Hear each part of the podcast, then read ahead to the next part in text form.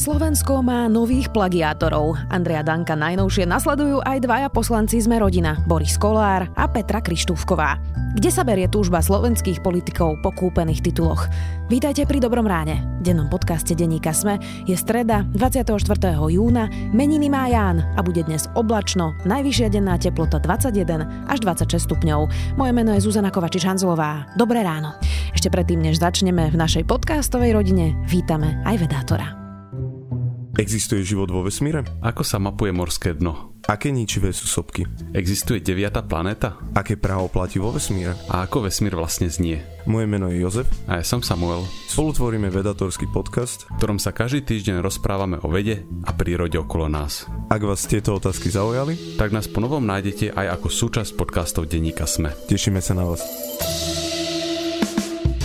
Dobré ráno. Dnes si povieme, čo môžete urobiť pre svoje zdravie hneď po prebudení.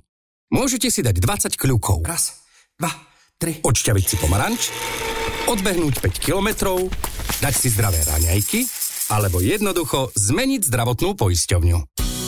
Urobte niečo pre svoje zdravie aj zdravie vašej rodiny a prejdite do Uniónu. Máme balík skvelých benefitov pre deti aj dospelých. Unión zdravotná poisťovňa. Meníme životy k lepšiemu.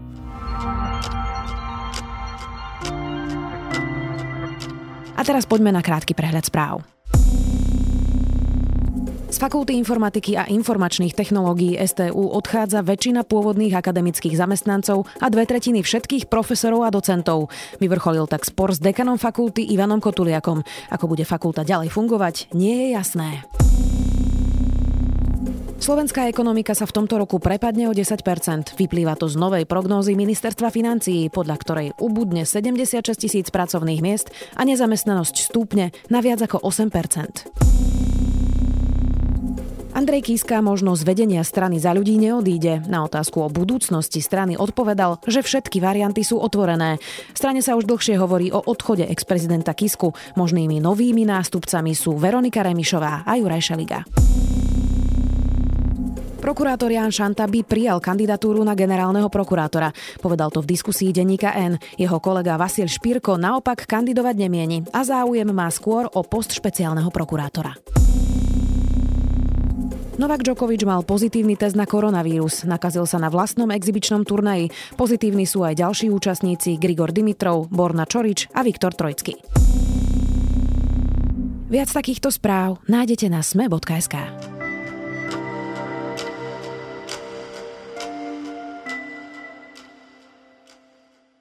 Petra Krištúvková sa len minulý týždeň musela vzdať postu splnomocnenkyne, lebo dovolenkovala s Kočnerom na jeho jachte. Hneď na začiatku týždňa má ďalší problém. Jej bakalárska práca je zrejme plagiát. Celé pasáže sú v práci skopírované, dokonca aj s chybami. Titul získala len minulý rok na Vysokej škole Ivana Kmotríka v Skalici. Viac už s Miroslavom Meblavým, bývalým politikom a ekonómom, ktorý na plagiát Petri Krištúvkovej upozornil. Práca začína štandardne, prvá strana, druhá strana, zadanie, čestné prehlásenie, poďakovanie, abstrakt, abstrakt v angličtine, zoznam skratiek, obsah. No a skutočný obsah práce začína až na strane 10 a úplne symbolicky začína plagiatom. Pán Beblavý, tak je práca Petri Krištúvkovej zaujímavá, keď ste ju čítali? No, ako zlý príklad toho, ako sa to nemá robiť určite v žiadnom inom spôsobe nie je zaujímavá, ale tak bakalárska práca nemusí byť zaujímavá. Podstatné je, či je kvalitná, či splňa kritéria. Pani Krištúvková, alebo ten, kto je to písal, lebo ja mám podozrenie, že si to nepísala sama, v podstate zobral niekoľko internetových článkov, z ktorých pokopíroval väčšinou okolo jednu, dve, niekde aj tri strany, tie tam nabáchal za sebou, pridal k tomu potom pár strán grafov zo štatistického úradu a obhájil. Sú tam nejaké citácie? Alebo absolútne sú tam nie žiadne zdroje a nepriznávajú tie články. Pani Krištúf Kotrová úplne rovnako, ako to urobil aj pán Danko pred 20 rokmi. To znamená, že nemá tam žiadne úvodzovky. Respektíve tam, kde má na pár miestach som jej to uznal ako neplagiat, ale tých miest je fakt máličko. A to ostatné tam má proste nakopírované a niekde občas má takú že poznámku počiarok, kde uvádza, odkazuje na ten zdroj. Len ako upozornili už komisia Univerzity Matia Bela pri Andrejovi Dankovi, toto je absolútne nepriateľné, lebo tak ako niekto nemôže zobrať vašu moju knihu, dať na konci poznámku počiarov, že toto je vlastne Beblavého alebo Hanzelovej a potom to vydávať za svoje, tak nemôžete ani skopírovať tri strany textu, na konci dať malú poznámku počiarov a povedať, že to nie je plagiat. Tak ako pri pánovi Dankovi to bol plagiat, to plagiat aj pri pani Krištúvkovej. Čiže nemôžeme ani argumentovať tým, čím sa argumentovalo pri Andrejovi Dankovi, že je to kompilát? Že dal dokopy rôzne zaujímavé zdroje, ktoré dávajú nejaký ucelený no, ale smysel? To, on hovoril takto, to hovoril on o sebe, že to bol je kompilát. Práve, že ono to nebol kompilát, lebo kompilát bolo vtedy, keby to bolo celé priznané. Keby bolo všade, kde majú byť úvodzovky, úvodzovky. No problém je v tom, že tie úvodzovky tam chýbajú vedome, lebo ak by ste na akékoľvek vysokej škole predložili prácu, kde skoro všetko priznáte cez tie úvodzovky, že ste kopírovali, že tu mám tri strany textu od A po Z dokopírované z iného zdroja, tak vás takou prácu vyhodia. Pretože ako napísali opäť v stanovisku Gandrovi Dankovi akademici ešte vtedy, tá práca nesplňa zásadné e, podmienky všeobecne platné, ako keby písania práca vedeckého poznania a nesplňa dokonca ani autorský zákon, to znamená, je to aj proti zákonu. A to isté robí pani Krištúvková. Preto ja som povedal, že je to horšie ako Andrej Danko, lebo je to úplne také isté, ale ona to urobila ako poslankyňa a potom, čo už sme to všetci vedeli. Andrej Danko to robil ako 23-ročný mladý chlapec v roku 2000. No a to som sa práve chcela opýtať. E, toto bolo minulý rok, práca Petri Krištúvkovej. Hovoríte správne, že už teda bola poslankyňa. Dnes sú predsa mechanizmy, že už aj moja bakalárska práca dávnejšie sa musela nahrať do systému, ktorý je teda antiplagiátorský a má teda preverovať zdroje. Ako je možné, že to ten systém neodhalil? No to je veľmi jednoduché, lebo ten systém nastavil pán Mikolaj z SNS ešte v roku 2008 alebo 2009 a on ho nastavil tak, že tie práce sa kontrolujú s inými prácami. To znamená, ak by ona skopírovala prácu iného bakalára, tak ten systém to vyhodí. Pokiaľ bol zo Slovenska. Keby skopírovala Česku, tak už nie. Ale môžete skopírovať čokoľvek iné z internetu, ako to urobila ona, a ten systém na to nepríde. Ten systém je veľmi deravý. Aj preto ja som presadil ešte v roku 2010, že sa tie práce zverejňujú, lebo len vďaka tomu to vlastne môžeme dneska na to prísť. Vysoká škola v Skalici má aj iného študenta a to je vlastne predseda sme rodina Boris Kolár. Ten teda tiež má titul z rovnakej školy on mal akú prácu? Tu ste si stihli pozrieť? Áno, ja som skúmal zároveň aj prácu pána Kolára, len tá práca je oveľa zaujímavejší oriešok, takže som si chcel s tým trošku počkať, kým to úplne dotiahnem. V podstate o čo ide, že pán Kolár, alebo opäť ten, kto mu tú prácu písal, pristúpil k tomu inteligentnejšie, ako pani Krištúvková, keď niečom tiež hrozne hlúpo. Inteligentnejšie v tom, že on chcel predstierať originálny prínos pri diplomovej práci. To znamená, práca Borisa Kolára je o tom, že ako bude vplývať klimatická zmena na turizmus na Kisuciach. Dokonca si aj vybral tému, čo ako keby mohol by predstierať, že je mu blízka vzhľadom na jeho podnikanie. No a teraz tá práca pozostáva z troch častí. V jednej, ktorá je ako keby na začiatku, on vysvetľuje celú teóriu klimatickej zmeny a všetko možné, ako to na Slovensku má dopady. No problém je v tom, že 90% toho textu, možno aj 100, neviem, proste skoro celý ten text je ukradnutý z práce jeho školiteľa z roku 2011. Jeho školiteľ docent Minďaš je odborný na klimatickú zmenu a práca Borisa Kolára vykradla, táto prvá časť vykradla, že ho úplne. Je to celé z jednej jeho práce, čo on robil pre ministerstvo životného prostredia aj s inými autormi ešte v roku 2011. Prečo ste necitovali vášho školiteľa, prečo ste okopírovali tú celú stať do tej diplomovej práce? Možno Ako? som aj ja urobil chybu. Cez to všetko. Prácu som obhájil, obhájil a zhoda je 24%. Viacej, čo mám na to povedať? Áno, Urobil som niektoré state, som zobral aj z internetu. Áno, v tom čase som mal veľa práce. Jasné, každý študent si to nejakým spôsobom zľahčuje. Zľahčil som si to aj ja, priznávam to. Nie je to pekné, ospravedlňujem sa za to, ale to neznamená, že som nesplnil podmienky na to, aby som mohol pristúpiť záverečnej skúške a že by som túto e, prácu odflakol. Nie.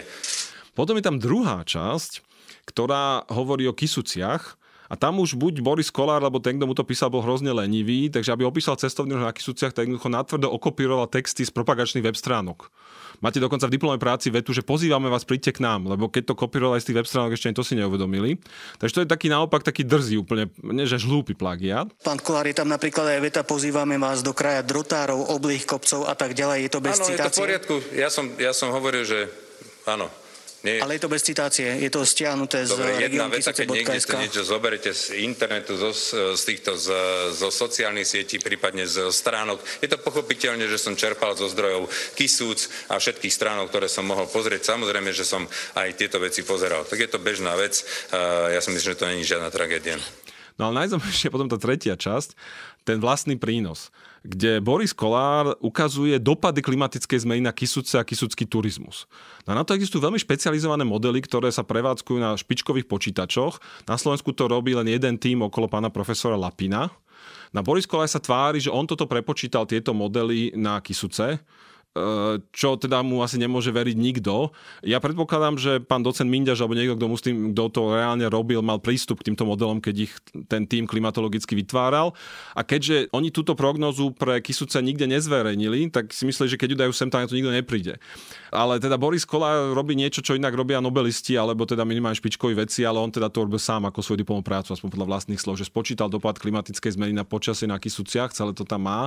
Samozrejme, on tam neukazuje, ako to robí, lebo to bolo podozrivé. On len hovorí, že na polstránke má, že no, použili sme tie modely a urobili sme to a potom teda už máme tie výsledné grafy, ktoré sú skopirované teda z nejakých asi iných, iných modelov. Takže je to taký až neuveriteľný príbeh pre mňa, že on e, si myslel, že mu to prejde. Moje osobné podozrenie, a neviem ho dokázať, tým pádom je to len podozrenie, je, že Boris Kolár si niekomu ho dohodol, možno pána docenta Mindiaša, asi najpravdepodobnejšie, že mu urobí kvalitnú prácu a ten, kto mu to ale urobil, mu neúplne dodal tú kvalitu, akú si, akú si objednával. Pán Kolár, ja by som sa chcel opýtať, či ste písali sám tú diplomovú prácu a ako dlho vám to trvalo? Prípadne prečo ste si teda vybrali región Kisuce, keď vy ste sa sám aktivoval v regióne Donovalov? Uh, písal som to sám a musím povedať, že uh, ani na to ma nechytíte. Pokiaľ si spomínate, som bol vlastníkom 5 rokov lyžiarského strediska na Kisuciach a Rača Oščadnica, preto som si vybral ten, ten región. Jozef Minďaš um, je dlhoročný rektor Stredoeurópskej vysokej školy v Skalici a teda bol školiteľom aj Petri Krištúvkovej, aj Borisa Kolára. Vy pôsobíte aj v akademickom prostredí. Prečo školiteľ, ešte aj hovoríte, že vedec, že sa do tej témy rozumie, prečo by cez neho prešli dve práce, kde sú skopírované chyby, kde je skopírované z, zo stránky Kisúc, že pozývame vás, prídite sa pozrieť. Ako je to možné? No, e, viete, to najšokujúcejšie je to, že v tej práci je skopírovaných 20 alebo 15 strán jeho vlastnej práce. Viete, ak to priamo on neurobil, tak si to musel všimnúť.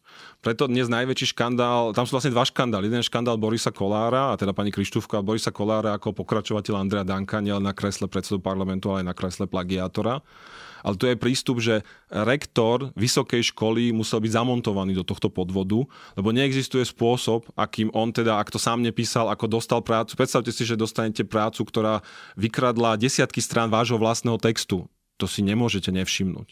To znamená, že ono vlastne toto ukazuje nie je problém len Borisa Kolára, ukazuje problém celej vysokej školy v Skalici, že rektor tam minimálne je súčasťou podvodov a je to niečo, na čo ja ani nemám, nemám slov.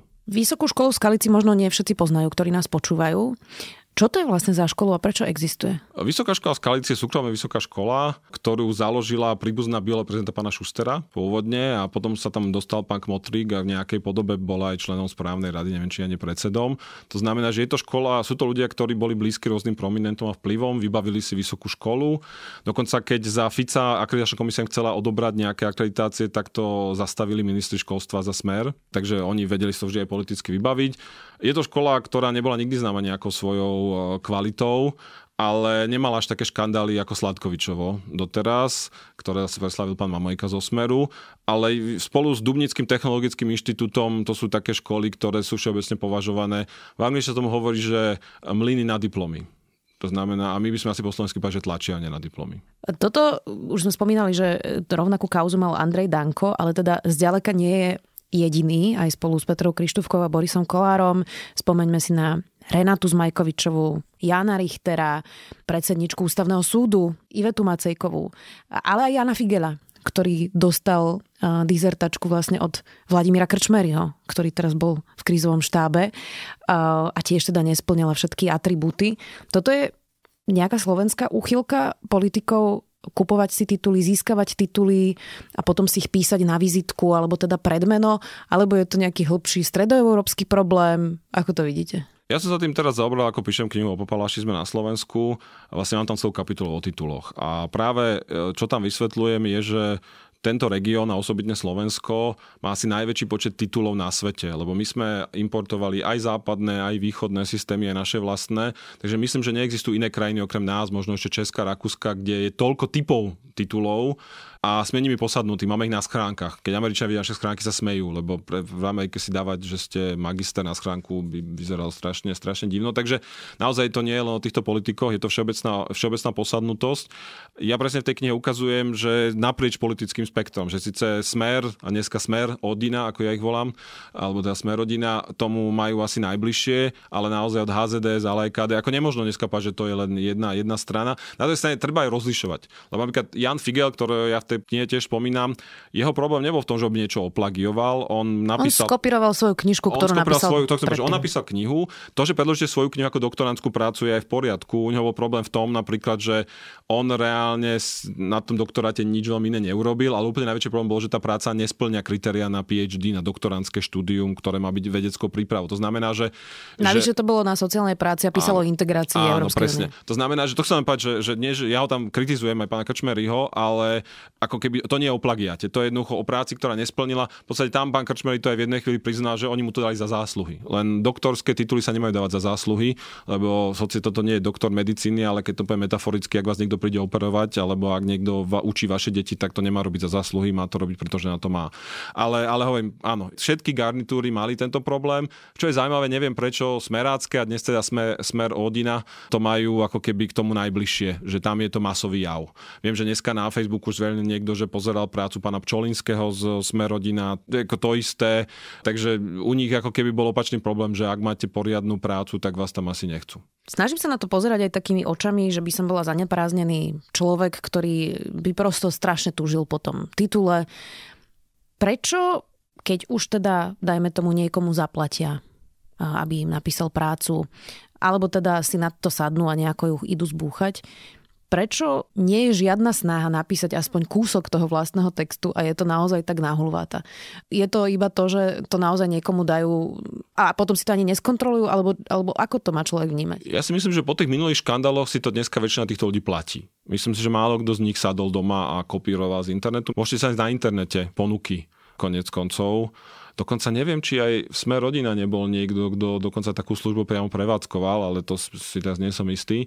To znamená, je to veľmi ľahké, zaplatíte peniaze, dostanete to na kľúč za týždeň, len e, vy vlastne neviete, čo kupujete. Viete, že, že vy možno, možno za to dali tí ľudia aj veľa peňazí, možno im bola slúbená špičková práca a potom ten niekto sedí doma, v prípade pani Krištúvkovej, môj odhad bol, že to ten, kto to robil, dal dokopy za deň. Lebo tam si vygooglite 7 prác, nájdete, postrihate, viete, a potom zo štatického úradu stiahnete dáte si nejaké údaje, to je tak pol hodina, urobíte 6 grafov a máte prácu. To znamená, že, že myslím si, že je to jednoducho obeď toho, že si to kúpili a kúpili to od nekvalitných poskytovateľov, keď to tak mám povedať. Čo by teraz mali robiť obaja? Tak to záleží na tom, ako chce mať Slovensko ako krajinu. No a ak chce mať civilizovanú krajinu, kde sa posúvame oproti minulosti, no tak hlavne pán Kolár ako predsa parlamentu podľa mňa musí odstúpiť, lebo viete, nemôžeme mať situáciu, kde napríklad Igor Matovič povedal o Androvi Dankovi, že je zlodej, že ukradnúť prácu rovnako ako ukradnúť auto. Nemôžeme, kde on, ja mám jeho emocionálny prejav v parlamente, keď odvolal pani Lubiovu kvôli pánovi Dankovi a potom povedať, že u Borisa Kolára je to v poriadku. Keď pán Danko bol v 2000 roku mladý chalan, tento v 2015 už dospelý úspešný človek, už má za sebou dokonca jednu politickú kandidatúru, chystal sa do parlamentu znovu. To znamená, že na tomto sa podľa mňa bude lámať situácia. A ja samozrejme chápem problém Igor Matoviča v tom, že Boris Kolár je mu blízky koaličný partner a že ho to otravuje, ale ak Boris Kolár potom to pôjde ďalej, tak si myslím, že to bude hrozný úder tej zmene, ktorú si všetci želáme. Možno tá argumentácia, budem teraz diablovho advokáta, je, že predsa nedostávali krúžky za tituly, ale za to, ako robia politiku. A toto predpokladám, že bude aj argumentácia oboch, že chcú pracovať pre ľudí, pre svojich voličov. Prečo by teda mali odstupovať, keď nedávno boli voľby, a ľuďom naozaj je asi jedno, že či má Boris Kolár magisterský titul. Ja neviem, či to ľuďom jedno. Dneska, keď som pozeral reakcie pri tej pani Krištúvkovej na to moje video, tak som nemal pocit, že je to ľuďom jedno. A práve že naopak, ja si myslím, a opäť si to Igora Matoviča, že každý študent, každý, každý človek, mladý, aj starší pokojne, ktorý pracuje, snaží sa, študuje, aby dostal titul, tak ak vidí, že na Slovensku možno byť predsedom parlamentu s tým, že to proste ukradnete na tvrdo, to je rovnako ako keby ste mohli byť predsedom parlamentu, ak sa dokáže, ste ukradli auto. Presne. A ja si neviem predstaviť, že keby sa dokázalo, že Boris Kolár v 2015 ukradol auto, že by niekto povedal, že a krúžky, tak buď ste morálne aspoň základne kvalifikovaní, alebo nie ste. Najviac tento argument o krúžkoch používali smeráci. Však o tom oni vždy hovorili. Voľby rozhodli, čo vy tu chcete, my máme mandát a mali pravdu potom, čo sme späť Paškovi, že vyhraj voľby a môže všetko, ja, ja to neviem akceptovať. Samozrejme, nakoniec je to na vládnej koalícii, je to na, na občanoch, na médiách, ale ale ja som veľmi dúfal po tých voľbách, že nemyslel som si, že pôjdeme teraz ako úplne do nejakej inej krajiny, ale že niektoré veci už sa nebudú môcť opakovať. A podľa mňa toto je skúška toho, že či sme sa posunuli. Celý tento systém kupovania titulov v podstate umožňuje stav nášho vysokého školstva. A dokonca aj oveľa kredibilnejšia univerzita, ako je teda Vysoká škola v Skalici, Univerzita Mateja Bela, kryla Andrea Danka, schovávala jeho prácu, potom ho tak šalamúnsky obhajovala, nakoniec dali teda také stanovisko, kde nepoužili slovo plagiát. Čo to vypovedá o vysokých školách na Slovensku? Úprimne povedané, si nemyslím, že potrebujeme kauzu pána Kolára, aby sme vedeli, že ten stav vysokého školstva je hrozný on je hrozný, samozrejme nie všade. Viete, akýkoľvek systém, ktorý má do 200 tisíc študentov, myslím z hlavy 10-20 tisíc pedagógov, nájdete tam aj fakulty, aj pracoviska, ktoré sú vynikajúce. Viete, moja manželka mala v pondelok štátnice, ja som jej toto ukazoval a ona bola z toho aj nahnevaná, aj zrozená, lebo je vedúca ústavu, kde sa snažia robiť inak. Kde nie, že by vás za toto vyhodili, kde keď nemáte skutočný vlastný prínos, dokázaný, ukázaný, ako ste ho robili analyticky, tak vás nepustia ďalej. To znamená, že, že práve preto, aby sme tieto malé ostrovčeky kvality pestovali, tak potom musíme dať jasne najavo, že, že tie štandardy budú vyššie. Je to otázka na ministra Gerlinga. Dneska z mi volal jeden poslanec SAS, sa ma na toto pýtal a hneď hovorí, že musím zavolať ministrovi, aby sa naozaj zmenilo, aby sa kontrolovali plagiaty všade a nielen z predchádzajúcich prác. A ja som povedal, že áno, to by bolo veľmi dobré, ale to je len začiatok, lebo bez zvýšenia kvality tých škôl toto bude vždy len taký ako skôr prejav. Mali by školy ako Vysoká škola v Skalici alebo Sládkovičové skončiť? Áno, a ja si dokonca myslím, že špeciálne, ak sa preukáže v tomto prípade, že len priamo, že rektor participoval na podvodoch a, a že tam nie je jeden, ale nieko, proste, že je to systém, nie výnimka, tak podľa mňa to je dôvod na odobranie práv.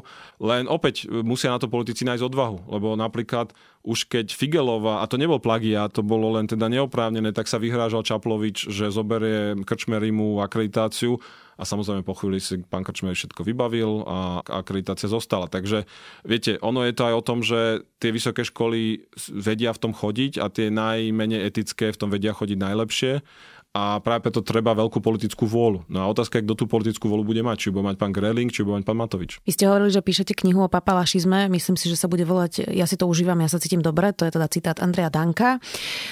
Sme krajina papalašizmu? Určite. Samozrejme, nie sme jediná. Viete, ja vám poviem úplne iný príklad, e, že včera som písal kapitolu o autách a lietadlách a tam jedna časť je o tých majakoch, čo si papalaši radi vybavujú a ja vlastne ukazujem, že ako sa to aj u nás začínalo šíriť.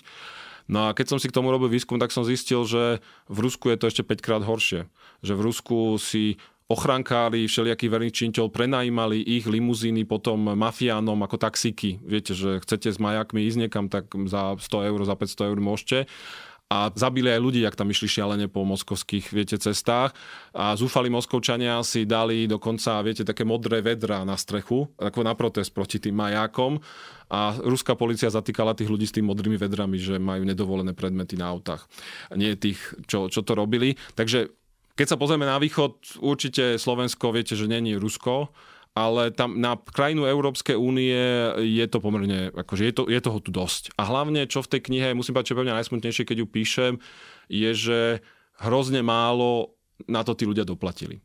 Že maximálne niektorí prišli o funkcie, väčšinou ani to nie, a v podstate až na pár výnimiek nikto nedostal skutočne po prstoch tvrdým spôsobom. A to je podľa mňa to, čo ten paparašizmus ďalej umožňuje, že v podstate máte trochu hamby a karavana ide ďalej. Hovorí Miroslav Beblavý ekonóm a bývalý politik. Vďaka. Je z vašej strany trošku pokrytecké, že ste kritizovali Andreja Danka, sám ste pred chvíľou priznali, že máte problém, alebo mali ste problém a urobili ste chyby v tejto... Ne, ne, necítite to spätne ako nejakú chybu, že ste kritizovali Pán rektor, uh, pán Danko robil tretí stupeň a myslím, že uh, obhajova, uh, to bola rigorózna práca a tam sa jasne dokázalo, že on to celé odpísal a tam on necitoval nič a odpísal celé od nejakého študenta, dokonca od tretieho. Ale toto nie je odpísané od študenta, to je vytvorené. Ja som tu všetkých citoval a som tu dal jasný zoznam literatúry. To snad nebudeme porovnávať.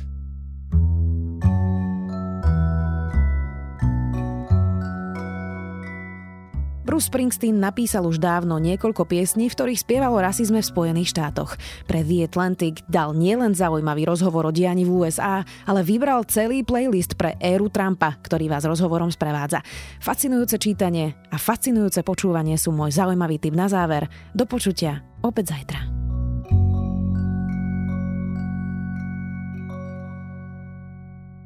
Dobré ráno. Dnes si povieme, čo môžete urobiť pre svoje zdravie hneď po prebudení. Môžete si dať 20 kľukov. Raz, dva, tri. Odšťaviť si pomaranč, odbehnúť 5 kilometrov, dať si zdravé raňajky, alebo jednoducho zmeniť zdravotnú poisťovňu. Urobte niečo pre svoje zdravie aj zdravie vašej rodiny a prejdite do Uniónu. Máme balík skvelých benefitov pre deti aj dospelých. Unión zdravotná poisťovňa. Meníme životy k lepšiemu.